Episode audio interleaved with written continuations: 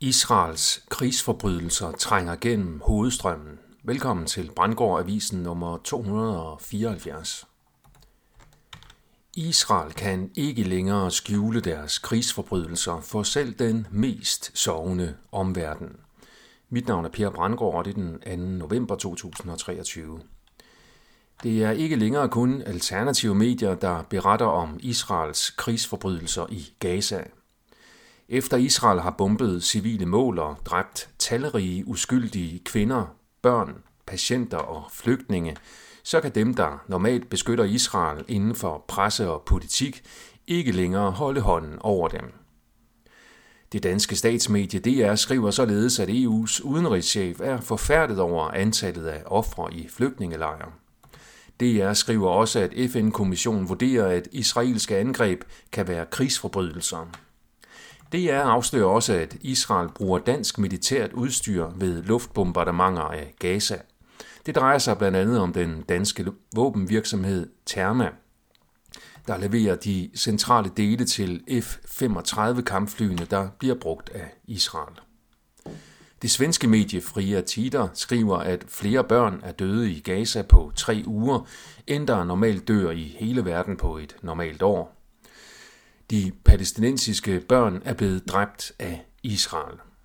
Samme medie har afsløret Israels hemmelige plan, som er at tømme hele Gaza og sende befolkningen til Europa. Når Israel bomber hospitaler, flygtningelejre og andre civile mål, så gør de det under påskud om, at Hamas-terrorister gemmer sig bag eller under civile disse steder. Det er også rigtigt, at Hamas-angrebet på Israel var forfærdeligt. Det, der trænger igennem i hovedstrømmen nu, er, at Israels gengældelse ikke er proportional med det terrorangreb, de selv blev ramt af.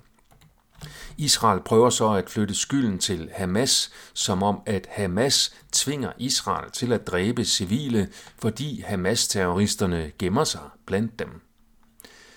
Det, der mangler at trænge igennem i hovedstrømmen og også i store dele af den alternative strøm, er, at meget tyder på, at Hamas er skabt af Israel selv for at forhindre en løsning med to stater, en israelsk og en palæstinensisk. Hamas er simpelthen skabt af Israel selv for at være Israels kontrollerede, nyttige fjende. Denne strategi med at skabe sine egne fjender, der dræber sit eget folk, har de fleste civiliserede mennesker svært ved at begribe, at nogen kan få sig selv til. Men de militante jødiske sionister har helt fra starten gjort brug af den strategi.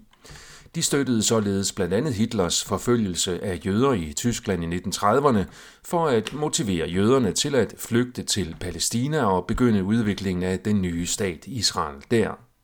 Det tætte samarbejde mellem sionister og nazister er blandt andet dokumenteret rent fysisk ved den symbolske mønt for samarbejdet, der indeholdt en jødestjerne på den ene side og et hagekors på den anden. Mange alternative nyhedslæsere har under coronaen lært Rebel News at kende. Jeg har tidligere afsløret dem som sionistisk kontrolleret opposition. Det er blevet endnu mere tydeligt nu, hvor deres hovedsektion er dedikeret til at dække Israel-Hamas-krigen.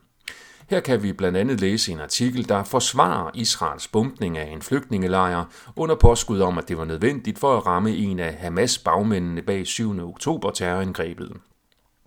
Artiklen er baseret på udtalelser fra en talsmand fra det israelske militær og er reelt en forsvarstale for Israels klokkeklare krigsforbrydelser.